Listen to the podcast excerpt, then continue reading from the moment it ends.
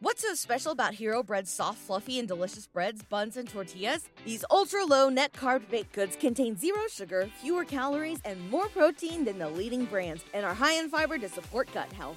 Shop now at hero.co.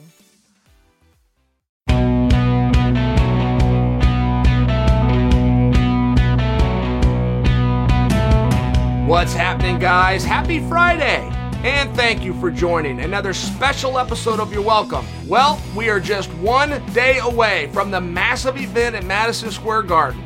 I'm, of course, talking about UFC 268 Justin Gaethje versus Michael Chandler, Rose Namajunas versus Zhang Weili, and the rematch Usman versus Covington Part 2. I'm going to give you my predictions for all of those fight later in the show, but let's first start with this.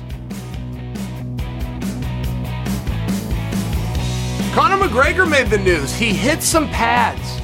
It was his first boxing workout since the injury. You know what? It was great to see.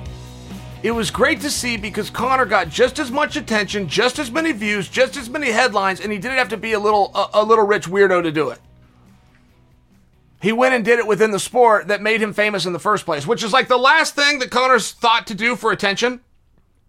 Of all the other ideas he's ever had for attention, I don't think he considered doing a workout and putting said workout out to the fans within the sport that he's in. But at any rate, at least we got here. And when you do look at Conor coming back, it's going to be a very different landscape. Conor's been out for a meaningful period of time. I mean, this leg injury was a meaningful amount of time ago. This is off the top of my head, three months, closer to four, top of my head. But it was stated by people, including Dr. Abbasi, that it could be as quick as an eight month injury to start with. So, I mean, is Conor halfway back? If he's halfway back, we need to start looking about what is he going to come back to. I do not believe the talk of Dustin Poirier is going to go anywhere. I believe Dustin Poirier is going to be the champion of the world by then. Conor is not coming back for a world championship fight. If Dustin Poirier isn't, and even if he loses to Oliveira, is that the direction we need to go? That was the one that Conor was pushing very hard. And it would work. Anything you do with Conor, like you don't need a level of matchmaking skill. Just go get Conor. I understand that that's going to big and that's going to work, but it's a very different landscape, guys. You, have got to learn, and you, you have to always remember what happened to Ronda Rousey. Ronda Rousey was an excellent fighter and she had excellent skills and she prepared very well. Everything she checks all the boxes. Now eventually you get down to who's better than who. Ronda did not need to prove to any of us that she was very good. Her matches were about are you as good as this person? That's what it was about. We knew she was good. And Ronda was meaningful. She was a headliner. She was a media darling. All these things that you would sit and dream and strategize and hope that you could get to someday, Ronda had. Why'd she quit? Well, Ronda became a victim of her own success. It's very important that you understand this, that you didn't miss this. Ronda was so cloaked in success, and her contract helped to reflect on that. And all of a sudden, her contract can work against her. Chael, how? Well, she has to be a main event. Has to be. For where she is on the card, she's got to be able to carry this thing. So whoever she's going to fight in that position has to be a fantastic fighter as well. So now they can do business and feed everybody else at the table.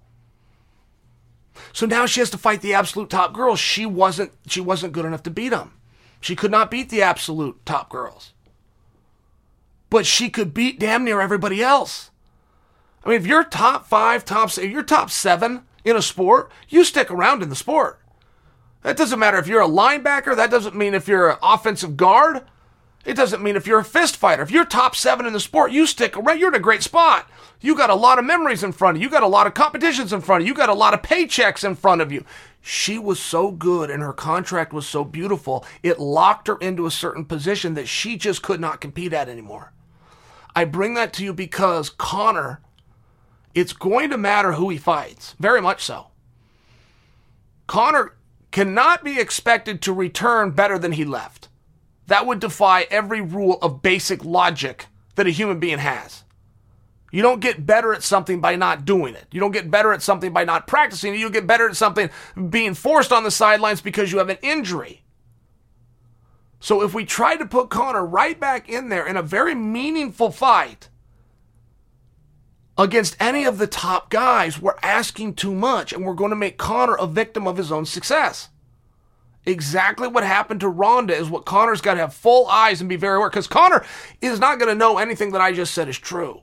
The fighter is the last one to know.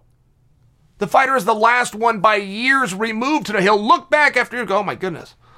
Wasn't quite it wasn't quite my same right there as I was over here. It's one of those deals. So Conor's not going to do. He's going to jump in there with anybody. It looks like he's pining for Poirier. To not do Conor Diaz is a tragedy to me. But there is other matches that you could do where all of a sudden you can make up some ground with Conor. I mean, I'll throw a name at you, Paul Felder.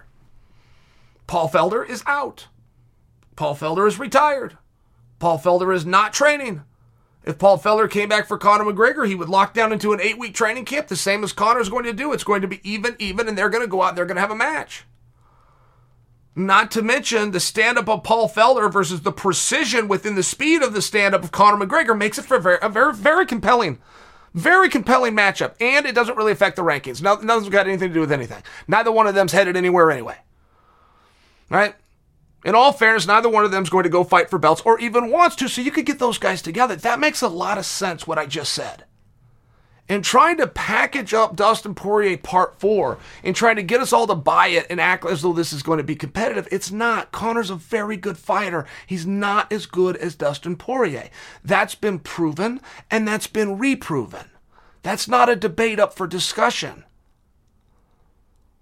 and how you remedy this and what the workaround to the conflicts that I just brought up are, that's for Conor and his team, to sit down. But sometimes that team gets so lost in the uh, numbers themselves. They get lost in the projections for the pay per view and the live gate and the merchandising that they don't think very clearly either. Do you want to just go have one more fight? If you want to just have one more fight, then how about the last fight was the last fight? Right? It's the mistake of every gambler everywhere. One more hand. Every alcoholic, one more drink. Everybody, one more fight. Why? It has to be for something. Sometimes it's just to prove to yourself. I'll tell you who's similar injury is Conor McGregor, but it's Chris Weidman. And I think I know what Weidman's why is. Weidman wants to prove this to himself that he's a fighter that he can get up, that he can push forward, win or lose. Weidman's next objective is to get out there and show I get back on the horse when I'm bucked off. I get that. I like that. What is Conor's why? That is what I'm asking you.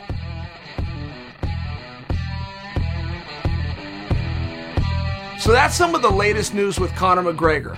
A lightweight who has done quite a lot in his career. Another guy that hopes to accomplish some of the things that Conor has is a star from last weekend's UFC 267. I'm talking about Islam Makhachev. Islam's making headway, guys. He really is. The one thing with Islam Makhachev, it sounds like such a condescending statement when I make it, it which is just simply that people don't know what an Islam is. They just don't know what an Islam Makhachev is. They don't associate fighter. They don't associate Khabib's protege. They don't associate UFC or mixed martial arts or beautiful record or top six guy. That's going to change. I know that that's going to change. So I don't feel like a jerk when I identify this for you. I, I'm telling you that because it's going to be fun to watch the strategy and the manipulation done by Islam and his team as they get through the media and they make him a known guy. They make him interesting. There's huge things that Islam has. Like if I had to sit around and design a character that I had to bring to television and get over with you guys, I wouldn't have the built in mechanisms that Islam has. I wouldn't have Khabib vouching for me. I wouldn't have Daniel Cormier vouching for me. I wouldn't have Coach Javier Mendez, who trained Khabib and is in the room with me, saying Islam's better than Khabib and saying it publicly. All the street cred in the world is going to Islam right now. But there is a game, and it's not only the one that Islam has to play to be interesting and to be relevant, to take all of the pieces that he's being given and to use that to get something, it's also up to his enemies to stop that momentum. And I'm seeing Chandler and Gaethje, who appear to be in a number one contenders fight. This has never been stated as a number one contenders fight. Nobody has ever said that we, the audience, all believed that could be true, particularly based on the outcome of the actual title fight that we've got scheduled between Charlie Olives and Dustin Poirier. You could have some real interesting parity there. You could also have a rematch if everything goes eh, that you want to stay away from, which is why I believe this fight has never officially been said to be a number one contenders fight. I think we got to just go to what Dana White defers to to every single press conference he's ever held, which is let's see what happens. I think that's why you've got to always let's see what happens. Things change quickly, but to let Islam in to the conversation when he's not even in the country, let alone on the card, is a big miss. Justin Gaethje came out today, and Justin Gaethje said, "If I don't get a title fight with a victory over Chandler, I'm going to riot because I ain't got a whole lot of time left here." I loved everything Gaethje had to say, except for the part that's true. And why guys would bring truth into a story, I will never understand. Justin Gaethje does not have a lot of time left. He's talking about how many fights he can still do. And if he thinks that that is going to help him to get something or gain something on his side, he's of course wrong. Fans are not looking to cling to somebody that isn't going to be here for a while. Pundits are not looking to do stories on something that is just about to fade to black and roll the credits. And the promoter most certainly is not going to get behind a guy that doesn't have a shelf life. I loved everything that Gaethje was saying except for adding that. And when he talks about I may not get a title fight, the only thing he's referring to is Islam, who a week ago was not even in the conversation. And now Islam, who is not in the country, is being spoke about in the media mecca of the world known as New York City.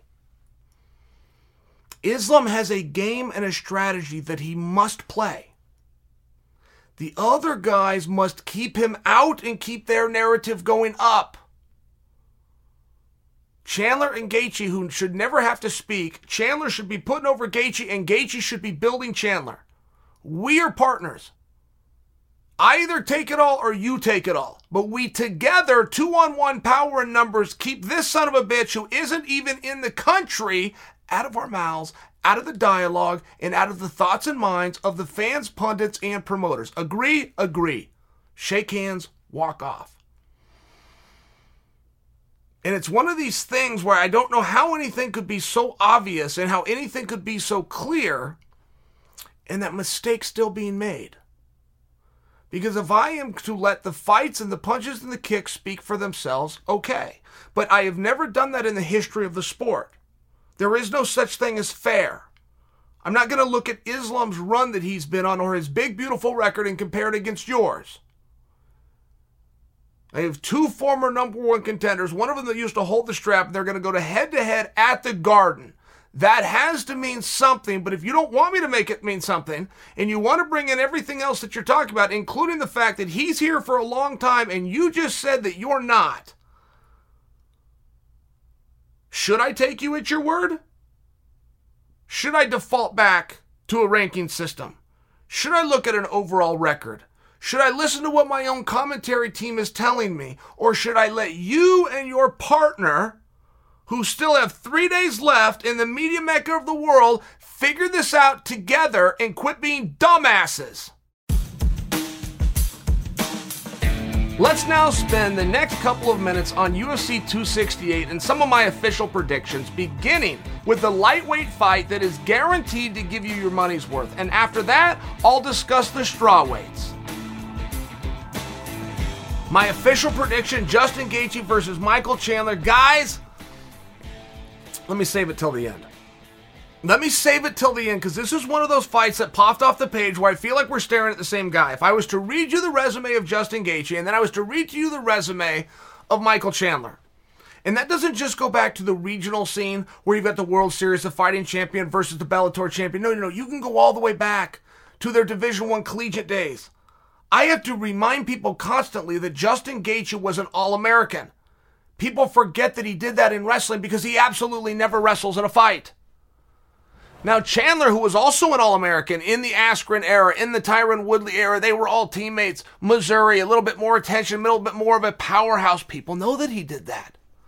They were only separated by one place. Gaethje was fifth and Chandler was fourth. These guys are very identical, and that's back in their collegiate days. Here's the problem how do you hurt Justin Gaethje? And there's ways to beat him. He is not the fastest 55 pounder, and he does not do the best job of getting out of the way of shots. There's ways to steal rounds and to beat Justin Gaethje. I want to know how you hurt the son of a bitch, because that I have not seen. Even Khabib and Khabib dominated. Khabib opened my eyes on Khabib that night, and I was already a believer. I was already drinking the Kool Aid. That was a whole nother level, but Khabib did not hurt Justin Gaethje. He dominated him. He got him to certain positions where he overwhelmed him. And I bring that to you because Chandler is much less likely to be able to control those positions. Sure, he might get to it. He might even get to it more than once. But to control and to dominate is very unlikely, which leaves you back in a stand up battle. I believe the better of the two athletes. Who's quicker? Who's more explosive? Who's more powerful? I believe that all tips towards Chandler. I think Chandler is the better athlete. What in the hell good is that athleticism if you don't use it to hurt your opponent in a cage fight? Which brings me back to how do you hurt Justin Gaethje? Now, the other side of the coin, I know Chandler can be hurt. I've seen Chandler hurt. I saw Chandler hurt in his very last fight. Two fights prior to that, I saw Chandler hurt again. I know it can happen. I know where you can hit him. I know how you can hit him, and you're going to get a reaction like a human being out of him whereas you get more of a zombie type character out of Gaethje. So as you start to break this fight down and you realize, even if you can see that, okay, well, this is a wash in the wrestling, and then these guys came up on the regional scene, and both of their records are very beautiful, and they're both title contenders, and they're only separated by one number in the rankings. Like, I got it if we're reading resumes, we're not reading resumes here. We're making a goddamn prediction in a fist fight. There's more ways for me to see that Michael Chandler can use that athleticism and get into a better position with Justin Gaethje. I just also can't believe that he can dominate and control those positions. So now you're talking about Chandler getting there for an instant versus Gaethje not getting there at all. Is it enough to still around? That's where my mind goes to. That's where my mind defaults to. Justin Gaethje can hurt Michael Chandler much more likely than Michael Chandler can hurt Justin Gaethje. However, Chandler can use explosiveness and put Gaethje in positions because Gaethje is so damn stubborn. One of the great things about Justin Gaethje is how absolutely focused he is on what he's going to do. One of the biggest insults to Justin Gaethje is how absolute focused he is on what he's going to do. He does not make adjustments. He is the most damn stubborn, which is why he's all of your favorite fighter. Some of you don't even know that's what you love about Justin Gaethje. You, what you love about Justin Gaethje is how stubborn the son of a bitch is. If this turns into a war, favor Gaethje. If this can stay in athletic competition where it is right now, I'm going to make the prediction of Michael Chandler.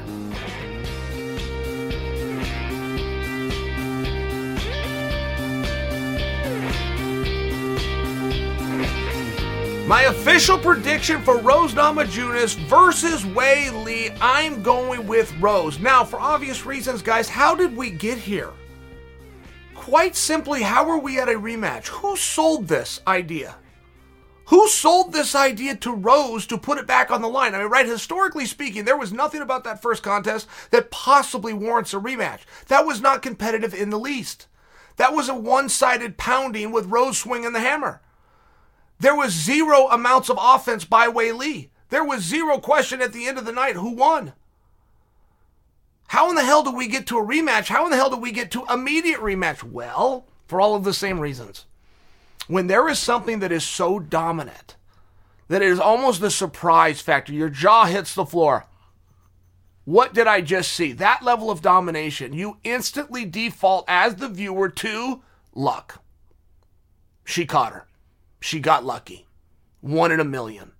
It's one of those things. What Rose did was such a highlight reel and was so surprising, particularly at the time.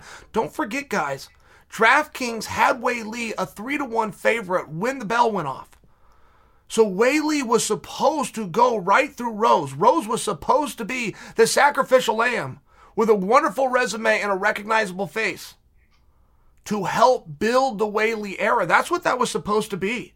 So when Rose shut her lights off, particularly with one strike, particularly a kick to the mouth, with Weili, who appears, I would guess, I think Weili's the stronger fighter, the physically stronger fighter. She most certainly appears that way. Yet she couldn't close the distance. She couldn't close the gap. She couldn't get her defenses up. She could not do anything to Rose. I get that it was a quick fight. Is that is that why we're rematching it? It, it was also so quick. Weili didn't have time to do any of that. Like, how are we selling that? Not to mention DraftKings has it at a two to one right now. A two to one right now favoring Rose versus a three to one that used to favor Weili with the belt going to Rose in the one and only contest they did. Same girls in the same weight class under the same rules in the same octagon.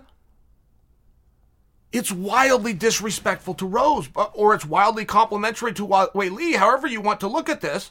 But this isn't the first time Rose has been in this spot. When Rose became the champion of the world and defeated Joanna, that was by luck. She caught her. Can't happen again do a rematch. Bring Rose in there with her pretty belt, her recognizable face. Use her to get Joanna back on top of the bill. And it was a very different fight. It was a much harder, more long, drawn out fight. But the result was the same Thug Rose, champion of the world. So Rose has been in this spot, and there's a lot of people that are really Team Rose that think she got dealt off the bottom of the deck here. She did not. If Weili was the best, and Weili proved that she was the best, particularly in the absence of Joanna, not to mention Joanna has had that opportunity with Rose two other times, there was no other number one contenders. And we were built in on the human factor, and it's it's represented at DraftKings right now. They still see it that this is very close money for a fight that had one strike less than 60 seconds in and crowned a new champion. I mean, in all fairness, that's not the kind of match that you would think in a rematch is going to warrant two to one action, but that's where it sits right now. And we can both be right. Rose can be the best fighter of the world, and she could have caught her that night. She could have been lucky. This could be an absolute war. This could be very long and drawn out, which I think it likely is going to be.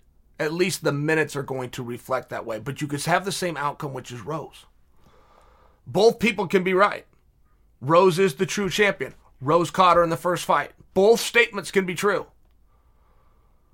It's a very big risk, and I have to wonder where the motivation of Rose lies just following the golden rule in life of putting myself in her shoes, how would I want to be treated? I would think if I got away with one where I was a three to one dog and I got out of there in the first minute unscathed and with the championship, I would think that I would like to see that opponent down the line. Let me go have a little bit of fun with my belt here. Let's watch her come through a couple of other contenders. Of course, I'll be in the back keeping my fingers crossed that one of them stumps her get a little fresh parody. It's not what Rose did.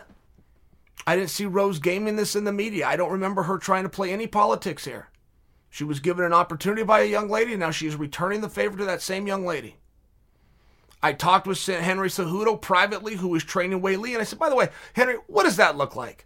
I've seen Weili giving you credit. I've seen the social media and the Instagram, but you're not a coach, are you? He said, yeah, I am hers. So really, you sit down, you come up with a training schedule. And he said, Yes, I know, I know how to beat Thug Rose. And I'm, I'm helping her to implement a combination between the strikes and the grappling. Yes, I am her trainer. And that meant something to me. It was just a, a simple conversation with Henry. But if you're going to listen to anybody about an ass whipping contest, particularly heavy in the grappling department, Henry Cejudo's the guy to go to. So Weili's made some adjustments. She's packed up and she's left home. She's showing some real sacrifice. I know she wants to be in there. But that isn't what I was here to discuss with you guys. What I'm here to discuss with you guys is my prediction Weili versus Rose, and still Thug Rose.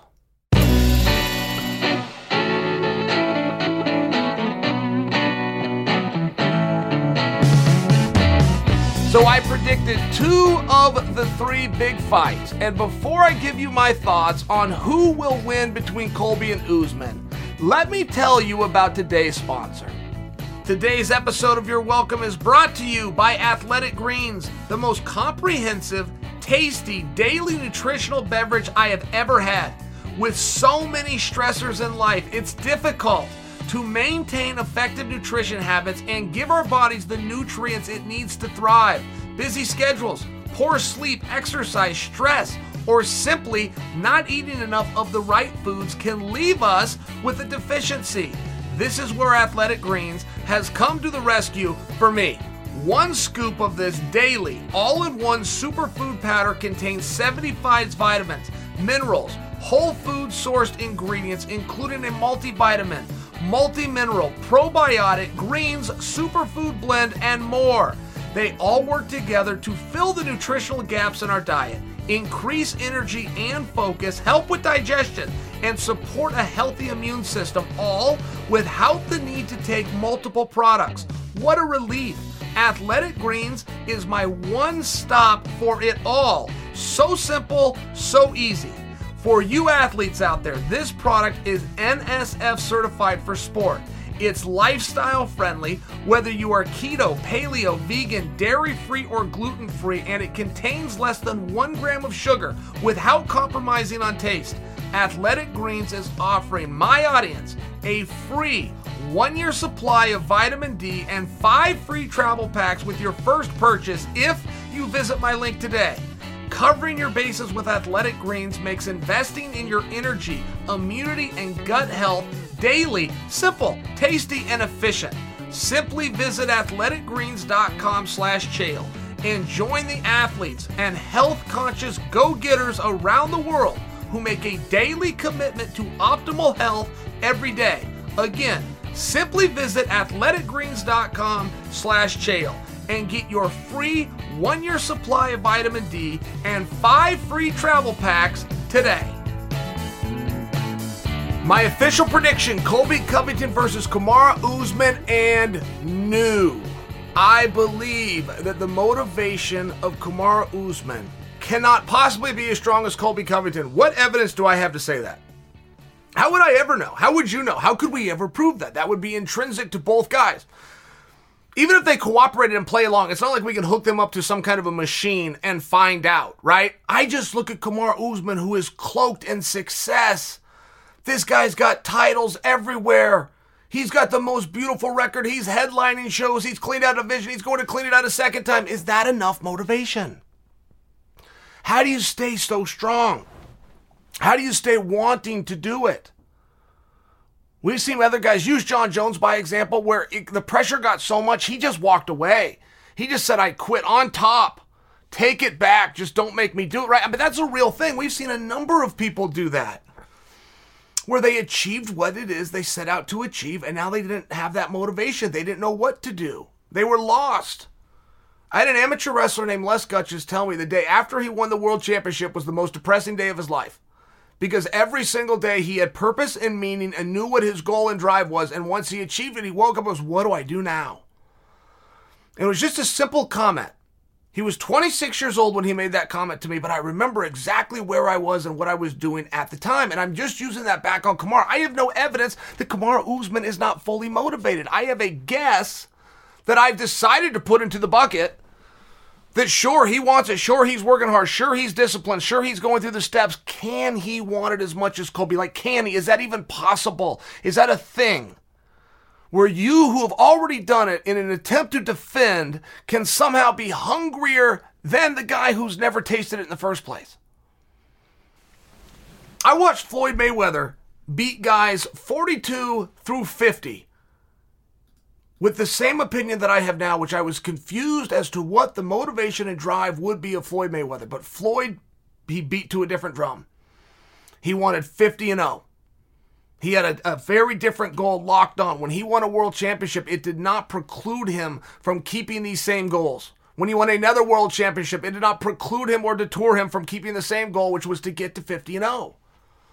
And as simple as that might sound, if that is what your goal is ahead of time, if that is what is written down and is stated ahead of time, you can go ahead and achieve that. But if you try to switch course midway through, I've seen guys go to tournaments, countless guys go into tournaments where midway through they make it to the placing rounds. It looks as though they're on a trajectory to win the championship. They will stop themselves. They'll get to a semifinals and go, Well, my goal was to place. I'm now guaranteed a place. My goal was not to be a finals. My goal was not to be a champion. And They will try to switch course midway through. It doesn't work. Now, I'm guessing here at best. But if I look at the other side of the coin, which is Colby Covington, who has not got to have that moment yet, who has not got to sit at the head of the throne, who has not have all those same things written about him, who has not been on, on a title defense tour yet, I'm guessing he would be hungrier. And when everything is equal, you will default back to who wants it more. That first fight between these two was the closest, dirtiest, hardest fight I've ever seen. They are razor thin. The changes and adjustments made by both athlete are the same, which is they both train in new gyms, new facilities, new coaches, new training partners, new philosophies. It's a wash. Everywhere you turn, it's a wash, at least on paper. And I will tell you another thing about a very hard contest, which that first one was. One of them generally doesn't want to do that again. Both of them remember it, but one of them doesn't want to feel that way again. They know how hard it was. They know how grueling it was. They know what they had to dig deep and pull out of themselves to get through that night, and one of them doesn't want to return. Now, that one doesn't automatically become the silver medalist. They just have to change their strategy, they have to change their plan. I am predicting Colby Covington, but I am guessing for you guys that you're going to see a very different match. I think we are going to see a lot more wrestling and a lot more wrestling positions, which, quite frankly, if we get to one piece of wrestling and one wrestling position, it will be more than they had in the first fight. So maybe an easy prediction by me, but look for it. I think that stand up kickboxing, street fightish brawl that we saw for the better part of 25 minutes, I think that was a thing of the past. I think you're going to have new fighters, a little bit different strategies. Who's got the motivation? Who's got the drive? It's a guess. I've made mine. Where's yours?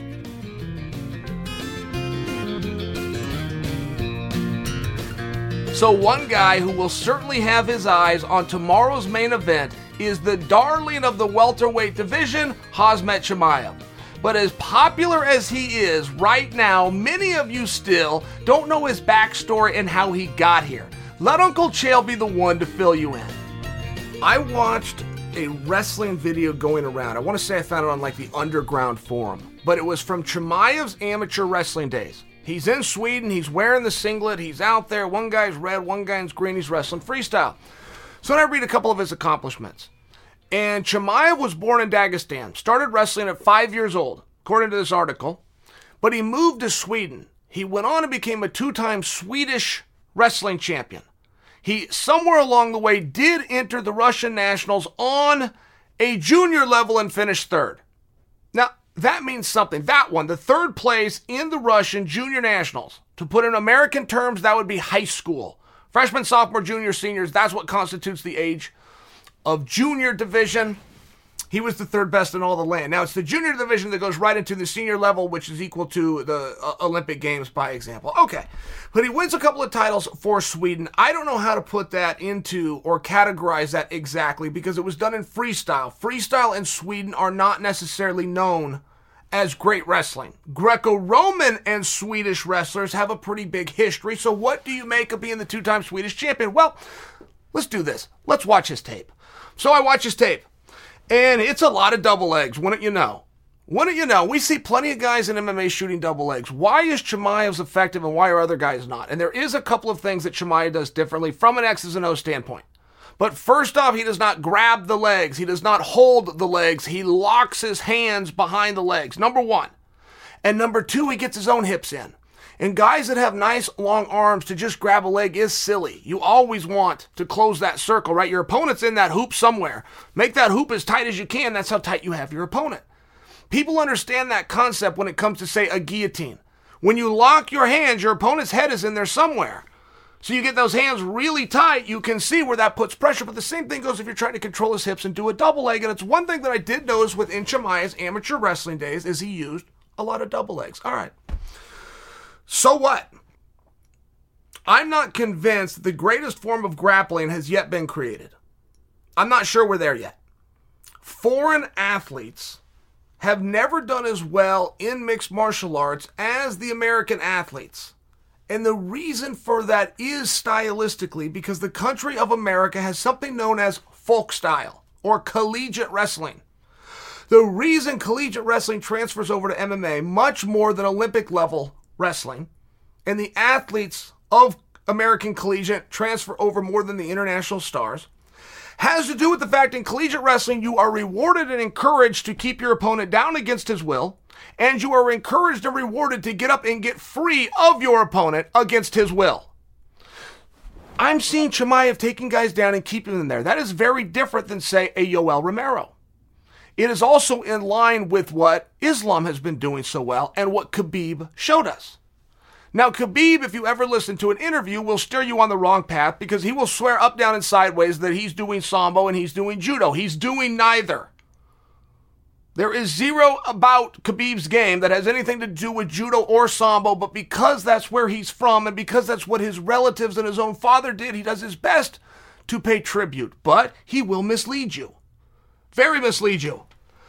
So as I'm watching Chimaev and I'm wondering how he's being so successful, I still am stuck with double leg. Now, once he gets on top, he's doing a good job with controls. That's another conversation.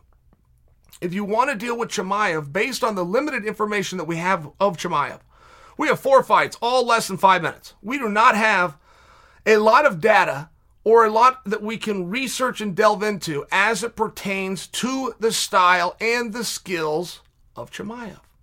But we do know you have to stop a double leg. And to take a Division One stud like Colby Covington or a collegiate national champion like Kamaru Usman and make believe that they can't stop a double leg is a stretch for me. And even if they can't, can they be held down by a non wrestler? That would be weird. Their whole lives, Kamaru Usman and Colby Covington have been encouraged, trained, and rewarded for standing up once taken down, getting free, turning and facing an opponent. Chimaev comes from a sport where never once has it been encouraged or rewarded. It would be a big surprise if Chimaev could get him there and then just keep him there. But what do you do with Chimaev? Because you can't overlook him. I've got to start making comparisons to Chimaev versus Colby and Chimaev versus Usman. I have to. Chimaev is extremely likely to be fighting one of those guys next. There is a very strong case being made right now that Chimaev should fight the loser. I don't know how far that's going to go, but I'm hearing this narrative. And many people are going to be just fine if you slide Chimaev right into a championship fight. And how many other options do you have, by the way? Total studs at 170 pounds, but they're busy. They're all booked up. Leon's booked up.